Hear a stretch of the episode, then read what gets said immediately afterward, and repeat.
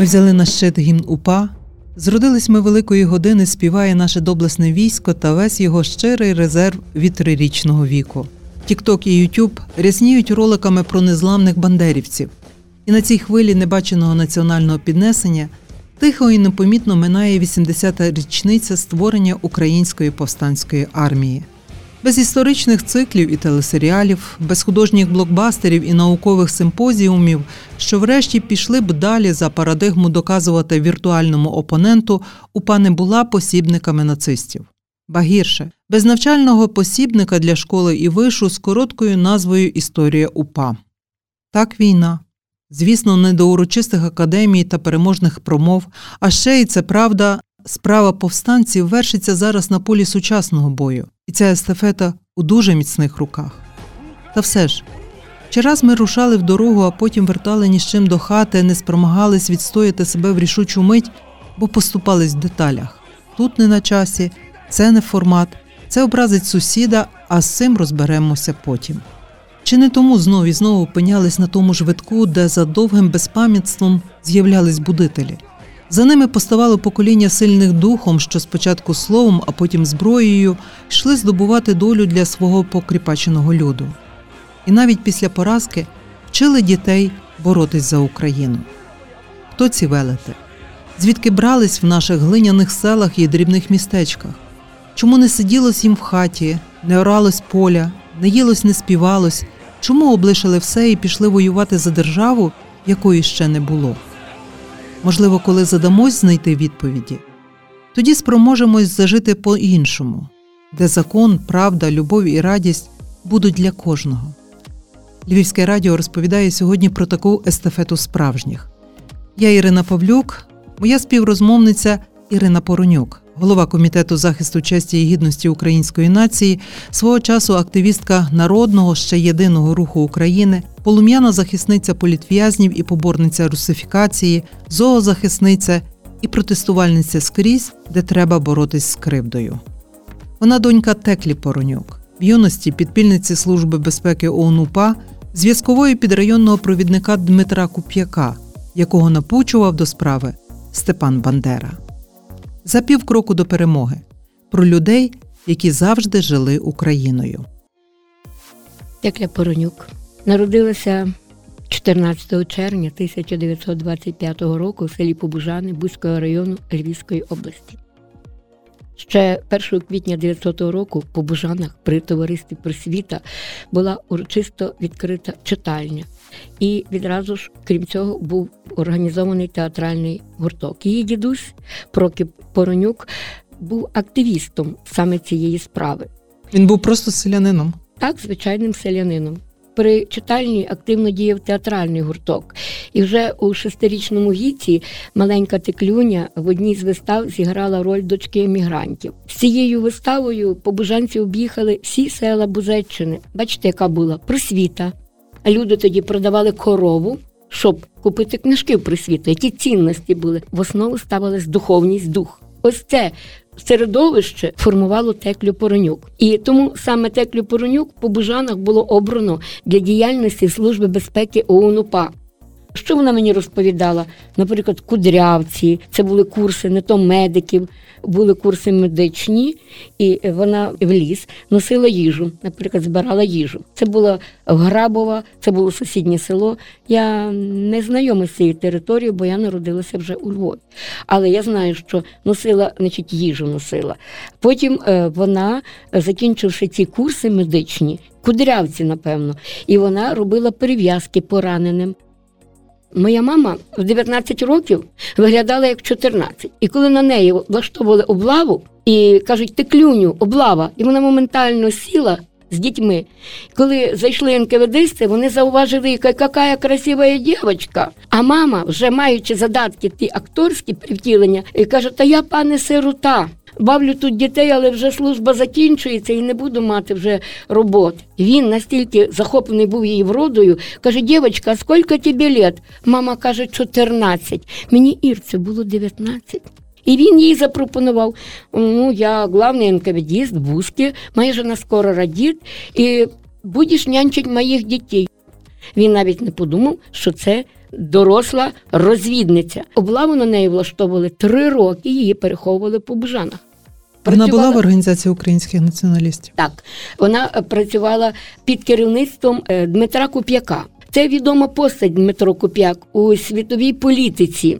Дмитро Куп'як е, народився в сусідньому селі селі Яблунівка. Був активістом і після вже реорганізації всього мав е, завдання пройти за кордон. Він пройшов три кордони і він опинився в Канаді. І так як він там розгорнув активну боротьбу, то Совєтська імперія порушила проти нього справу. Протягом 64-го року, протягом семи років, Красне, цей Бузький район, протягом двох з половиною місяців влаштовували над ним судилища. Тих людей, які вже відбули ув'язнення, хатували, аби вони поплюжили Дмитра, вони вже відбули по 10 років, їм додали ще термін. Наскільки він був їм небезпечний? Він пише: я був не такий дуже великий служби безпеки діяч, але був небезпечний, що я там розгорнув діяльність. Оця боротьба проти нього. Деякі люди він пише, там не витримували таких спілкувань і закінчували життя самогубством. А це доводило, що вони були винні. Дмитро Куп'як сказав, в 71-му році газета Торонто Телеграф писала інтерв'ю в нього. Я не ховаюся. Я живу під тим прізвищем, що дав мені батько. Я плюю на комуністів. Вони не видять мене тому, що я їх поборював, і вони мене не спіймали. І друге, цитата ще така важлива, що далі не, нема куди відступати, далі океан. Таким чином, борючись з цією системою, сім років він згуртував всю Канаду. Заробляв немало, але в нього була ідея створити там такий форпост. І оце його ціль не ховатися. Без псевдо. Без псевдо, він скаже, живу під тим прізвищем. А ще мені розповідали, що він прибув сюди, був в Яблунівці на могилі брата і поїхав далі в Канаду. І, можливо, це не так зовсім, але що архіви деякі собі, де знав, де є, забрав і поїхав. А вони далі влаштовували судилище. Тому образ цієї людини був світлим образом для моєї мами. Її провідником. Більше того, вона розповідала, коли вона була в цьому театральному вже гуртку то він її гримував. Вона каже: мене гримував куп'як. І саме вона єдина по Бужанах була обрана службі безпеки, тому що ти можеш бути патріотом. Але що таке психолог, аналітик? Я говорю одне, думаю інше. Я дивлюсь на ворога, мені треба свою ідею реалізувати. І я так працюю з ворогом, чемно, вигідно, що він не знає, як він потрапляє мені в тенети і робить те, що треба моїй батьківщині, мої ідеї. Ось такою була моя мама лагідна, і тому, як її зловили. І коли її вели, це з Побужан десь кілометрів більше, ніж 10, вона була настільки гарна, що каже, цей вояк говорить: Дівушка, не бойся, я на тебе женюсь. Коли її привели в Бузьк, це головний НКВД, сказав, ну що, поймали? Поймали. І каже, несе графин з водою. Мама думає, будуть бити і відливати. В разі йому графин випадає і розбивається. І питає її: ну що, пряталась? Ні, каже, ніде не була. Ніде не була, вже всіх виловили. Я ніде не була, я відпирається. Е, хворіла на жовтуху, а це у тебе со страха. Хочу подякувати побуженцям. Вона була дійсно особливо, коли вона йшла до клубу, то грали її марш. І теклюні злапали. Ну, теклюні злапали по селі. Служба Божа правиться. Звичайно, НКВДисти, певно, були також, любили добре поїсти. Дві фіри спакували всього і повезли в НКВД. І маму до вечора було вдома. Ви розумієте це чи ні? Маму відпустили. Знаючи ту систему, просто Знаючи неймовірну ту... реч. І то, що люди вступилися, і то, що відпустили. Відпустили. А далі далі е, такий був Долгов, це є Анна Затхей в Бузькому районі видала історію села, монографію. І ось там згадується про голову колгоспу Долгова. Він подивився на неї також і каже: Слушай, ти така панночка, тебе в селі не жить. Розумієш? Я тобі дам справку, їжджай во Львов. Дав довідку. Мама поїхала до Львова, а далі за нею почали полювати. Не буду називати прізвище, бо в них є діти. І зустріла маму і каже, де ти тепер? І мама зрозуміла, все, вона її здасть. Але її почали, так як вона тут почала працювати, називали Текля. Це дуже сложно. Давайте ми тебе назовемо Таня. І вона була Таня. Таня вже Таня, Таня, Таня. І складно було маму знайти. Ось таке. Вона почала працювати на рибній 3. Там був харчовий комбінат. Тобто вона їм підходила. І вона там працювала в цьому харчкомбінаті і навіть доручили бути майстром. Але вони не знали, що вона зв'язкова упа. Звичайно, де ж вона могла така тендітна, така граціозна, така статуетка, та ще в упа. Як зараз називають Бандери, то має бути щось страшне. Отже, це треба бути стійкою, спокійною, виваженою і мати особливу гідність. А гідність не народжується з цього, народжується від мами. Обличчя мами супроводжує мене, як би вона вчинила. Тому ви кажете, дивно в цій системі. Звичайно, її могли закопати. Якби вона сказала, я там лозум є. Вона сиділа, готова на смерть, зроби на воду і мали її відливати. Вона прийшла до Львова. Вона знайшла собі нішу, Що працює, але далі Я розкажу вам неприємний випадок. Не так просто було. Триматися і пам'ятати. Ці люди співали російські пісні, вона їх слухала, і так я кажу, як її навіть дали майстрам, вона сказала, Ірцю, я не могла працювати, тому що там ну то совєтська система, вони ще ну виносять багато, мене покарають за це. І вона відмовилася. Їй, значить, цех там давали. Ці ні, ні, ні, ні. Це була інша людина, іншої моралі.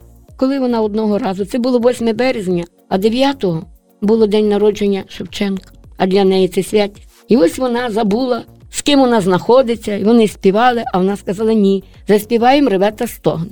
А вони їй кажуть, Таня, какая ребята стогне? Та що ти? І мама заспівала ребята стогне. Не знаю, який чай їй давали, але її привезли мертву вмирати. І вона прощалася зі мною.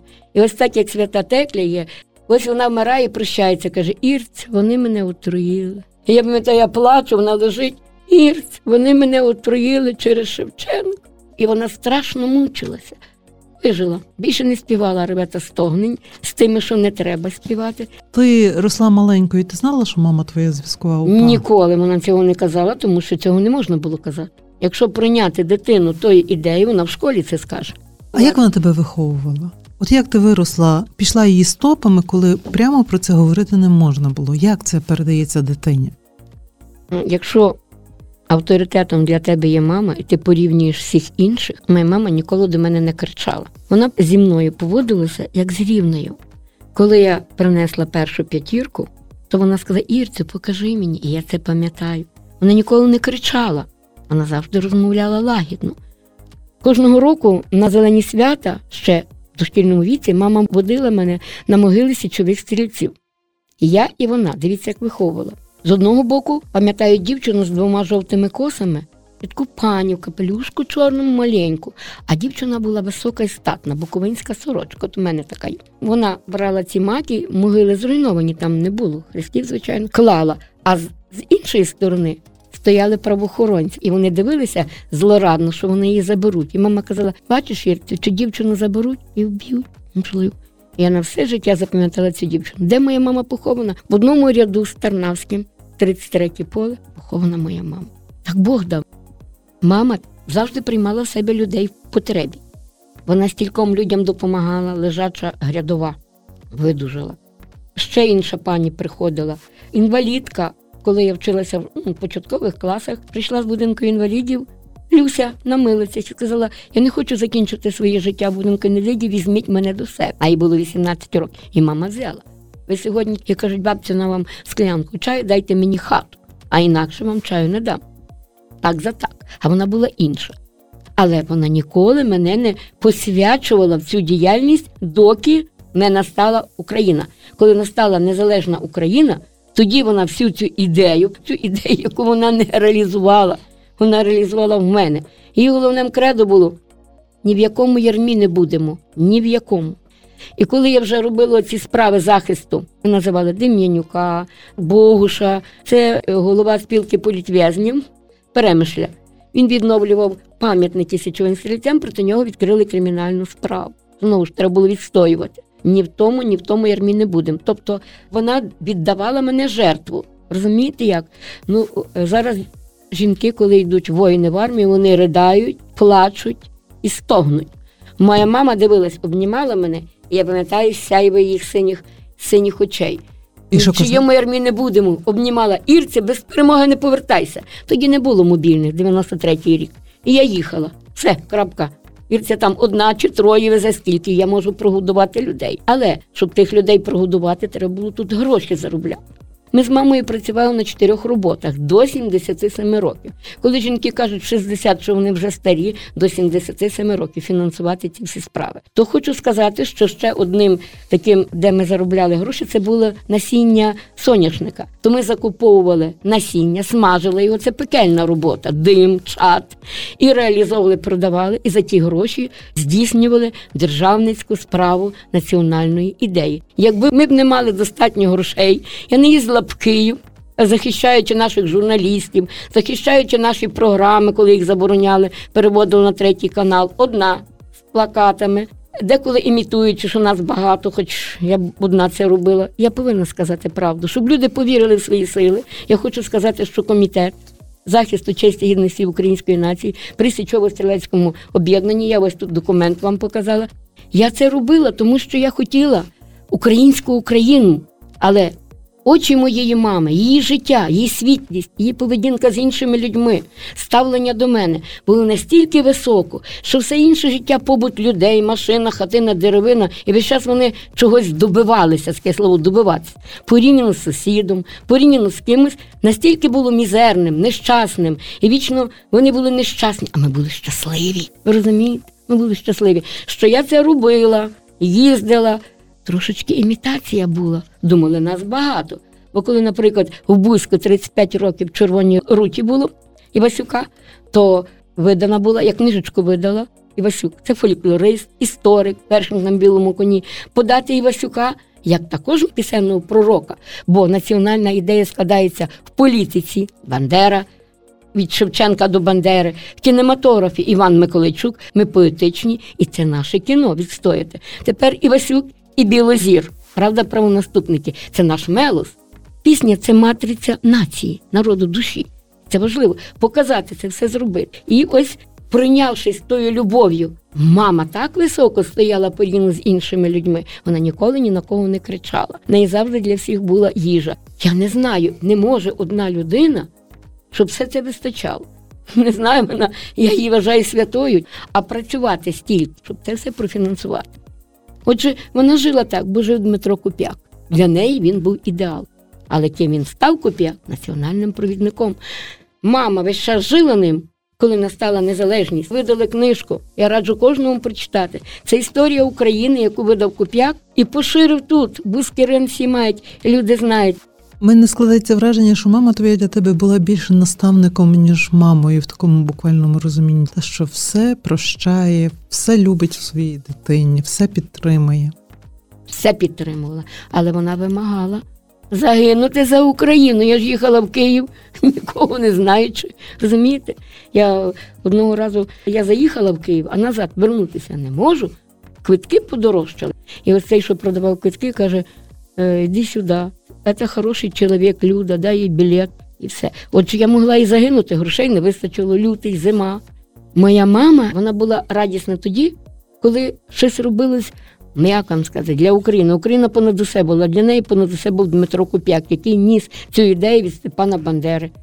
Пам'ятаю, Білас Данилишин. Так от, коли була 32-й рік повішення його, то Дмитро Куп'як прийшов з Бузька через в Яблунівку з протестом. Це була цільна людина. Тому проти нього вся імперія оголосила війну саме проти нього одного. Він каже: я був член Служби безпеки, не був якийсь діяч. Він не скорився, він там розгорнув діянь. Так не може бути. Ні, нам не треба, щоб треба, щоб таїлись, боялись, ховались. Не просто жилося доньці Теклі Поронюк, навіть при тому, що вона не знала, ким її була мама до дорослого віку. Моя мама створила мені ідеальні умови. Я мала прекрасне життя. Мала достаток, який треба було мати. Я мала спокій забезпечений, я мала формування дитини правильної в розумінні українському, української ментальності. Я мала щасливе дитинство, життя, аж поки не настало, отож я пішла шляхом таким дисидентів. Ви розумієте, що я політик, тільки на який приходить і каже: партія одна, партія друга, партія третя. Я вам дам щастя і свободу. Був 90-й рік, я прийшла в рух. Тоді був єдиний рух, не було конфліктів, не було одні проти других. І була одна національна ідея створити українську Україну. І я кожну людину поважала, бо я так була вихована. А тоді нас всі забули, і дисиденти забули, і всі священники забули. І ми залишилися з мамою. Мама злягла, бо тут собачку запускають, а тут б'ють двері. А мама ж не звикла до цього. І вона злягла, а захисту не було. І ось Святого Миколая. А я працювала по добі близько, мами бігав тиск, і я добу працюю і сиджу отак біля неї. І я кажу, мамо, у нас залишилися хліб і сухарі. Мамі все одно. І тут стукать в двері. Питаю, хто? Мого однокласника мама, яка ніколи у нас не було. Пані Анна, у тебе є браслет з камінчиками, моя сусідка хоче. Я кажу, пані Анна, я вже я ніколи не вміла торгувати, але я стояла щось на краківському базарі, де продукти, браслет продавала, щоб гроші на їжу. Мене ніхто не купив, звичайно. Я вже звикла, що будуть вода і сухарі до маминої пенсії чи до зарплати, я не пам'ятаю. Це був 90-й рік перехідний період. І вона дай мені, я дала. Приходить і приносить гроші. Це було в День Святого Миколая. Ви розумієте? Сусідка захотіла, це не вона. Святі з неба спостерігають. Люди ходять до церкви, але кажуть, таке не може бути. Та чудо, це не чудо. Це святі з неба. Якщо ти молишся і не молишся, дякуєш. Я зараз дійшла до того ступеня, що я дякую. То за тобою спостерігають. Оті мученики Васюк, Білозір, Шевченко. Вони мученики, вони не визнані, але вони на небі. Миколай, який визнаний. Де ж таке може бути, щоб ти пішла нашим шляхом і щоб ти сухарі їла? Бач, скільки грошей. Я би не запам'ятала того факту, якби це не було на День Святого Миколая. Я не можу говорити неправду. Іруся, ми з вами знаємось давно. Я можу говорити неправду. Це риторичні запитання. Добре. Звичайно, що не просто живе. Наприклад, руйнування моєї квартири, де я відкрила музей. Мами. Так. Так. само вікно, замки знімали, стіну повністю руйнували, бруківку я перекладала, стіну штукатурила. Сусіди поклали око на житло. Ні, ні, центр ні, ні, не сусіди, не сусіди. Не сусіди. А хто?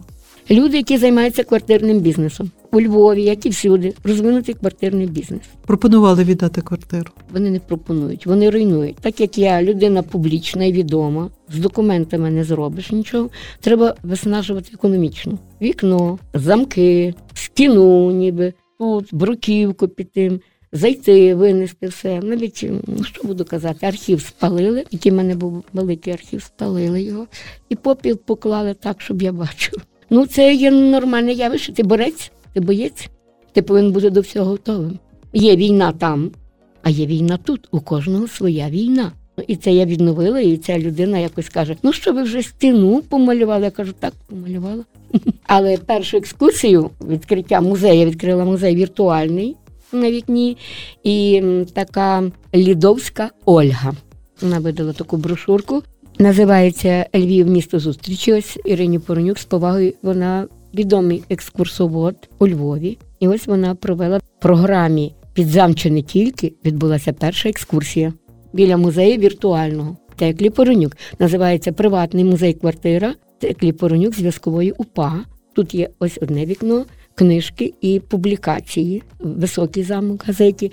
Потім Воля народу, Текля Поронюк, Українська мати Тереза. Потім Звітую вам мамо. Я видала книжка Текля Поронюк, зв'язкова упа. Звітую вам маму на основі публікацій в газеті Воля народу і за вільну Україну і подарувала 150 книжок. Побужани і села, діти яких е, з яких відвідують школу середню побужани кожній дитині.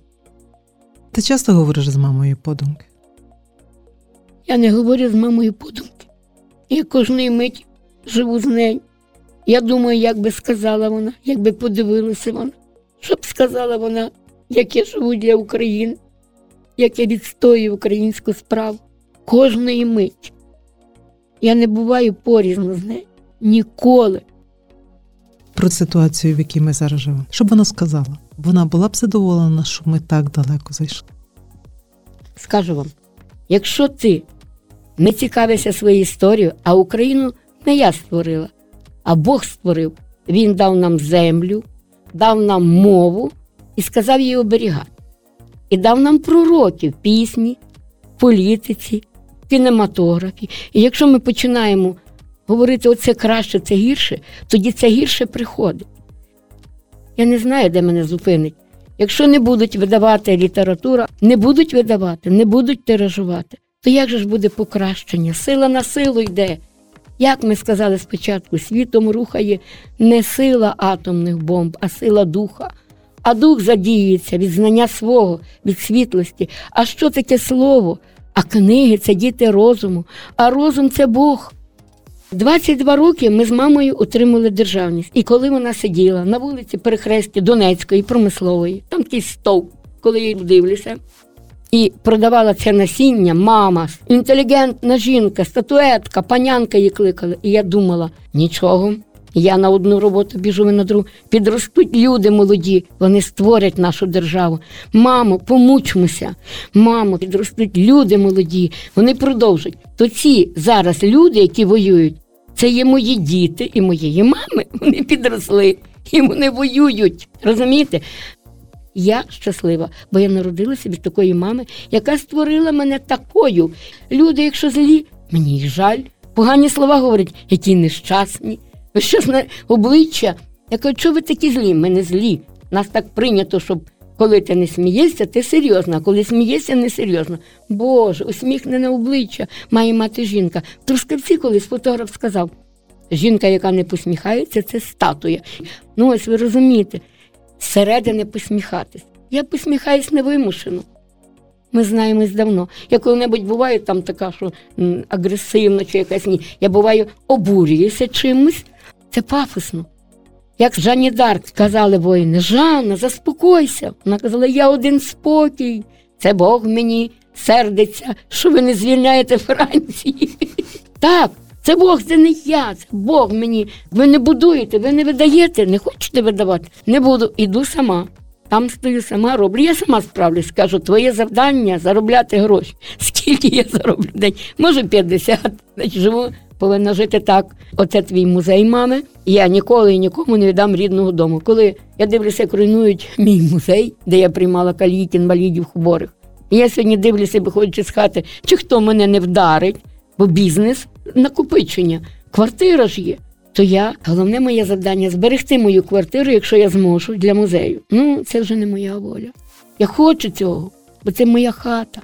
Я там народилась, я там приймала ще раз людей. Ми там жили Україною. І що? Так все сумно про Україну. Як вам сказати, суму нема. Якщо ми з мамою 22 роки всі дзвонили і казали, тварини, правоохоронні органи, захисти цього, візьми цього, ти можеш. Тебе обов'язок, ти до цього покликана. Але кошти ніхто не приносив. І треба було заробляти. Ми протримали її 22 роки. Коли я пропоную видати оцих людей дати в школи маленькі, ніхто не хоче. Ну чому сумно? Ну не хочуть вони, вони люблять себе на фоні України. Я не змінюю, як в них не було такої мами. Тих людей, які це робили, купяк там чи інші. Одні пішли, зберегли. Бачите, як він відстоював ідею в світі української повстанської армії. Це він. Ті в Сибірі загинули, тих тут вибили. Тут лишились люди, які розмовляють українською мовою, але душа в них не українська. І коли один мені сказав, коли я це видала і подарувала йому книжку там. А він каже, що ви з цього маєте? Я його мала за великого патріота, молода людина. Я думала, який в нас патріот. А він зі злістю сказав мені: а що ви з цього маєте? Я не знаю, як буде. Будуть видавати книжки, будуть шанувати своїх національних провідників, вивчати їх. Майбутнє залежить від того, скільки ти даєш десятину від заробленого національну справу. Не десь там я заніс фонд дав, це інакше. Якщо ти не вкладеш, то українська справа слабне. Якщо ти віддав, вона посилюється. Це залежить від десятини. Обов'язково людина має там більше-менше віддати. Ніхто мені не каже, наприклад, на. А ті кажуть, ти повинна дай зроби. Але я десь, я не знаю, це в мене вкладається, виходить. Десятина, здається, о, тут, тут біжу. Так, головне моє завдання в житті це заробляти гроші. Працюй, вставай, заробляй гроші, а все це решта на Божу волю. Українська Україна, вона є в душі. А коли воно буде в Україні? В Україні буде. Ну, що сказати? Я щаслива людина, тому що коли мене питають, коли буде Україна, то я відповідаю для вас ніколи, бо вона в серці. А коли питають, ми розчаровані в Україну, а я кажу, ви коли-небудь нею зачаровувались? Я кожен день живу з думкою, що я зробила для України. І тим щаслива. Бо так жила моя мама Текля, божественне ім'я. Називайте дітей цим іменем цієї першої святої. А люди нещасні живуть з думкою, а що Україна зробила для мене? Вони нещасні. Я щаслива. Що я зробила для України? Тому я питаю: ти зробиш щось для моєї держави? Ти любиш її? Покажи свою культуру. І все. Я щаслива людина. Ну, але в мене ще велика перспектива. Бо моя мама казала: ні в чийому ярмі не будем, Ірця. Без перемоги не повертайся. І все. Поїхала Ірця в Київ. Все. Може, вона і загинула, але за Україну. Бо так казав Куп'як, а Куп'якові казав Бандера. І все. І тому для мене УПА це велике свято. Це свято української ідейності, опиратися на власні сили. Коли Гітлер сказав, сказали Бандері, підпиши акт покаяння, відкликання державності. Він здивовано сказав, на своїй землі я користь тільки Богові. І тому слово Бандера викликає страх. Всі в кущі летять в сторони. Тільки слово Бандера, тільки слово, і вже нікого нема. І сказав Бандера: буде час, пророк, коли один скаже слава Україні, а мільйони дадуть відповідь Героям слава! Ми дожили до того часу. Жили, Іруся, ти це відчуваєш? Чесно. Я це відчуваю. І коли зараз мені кажуть, треба казати інакше. Ні, ні, ні, мої дорогенькі. Я буду казати так: слава Україні, героям слава. Бо так казав хто? Мій батько Степан Бандера. Дякую. Батько наш Бандера. Естафета справжніх. Львівське радіо розповідало про Теклю та Ірину Поронюків.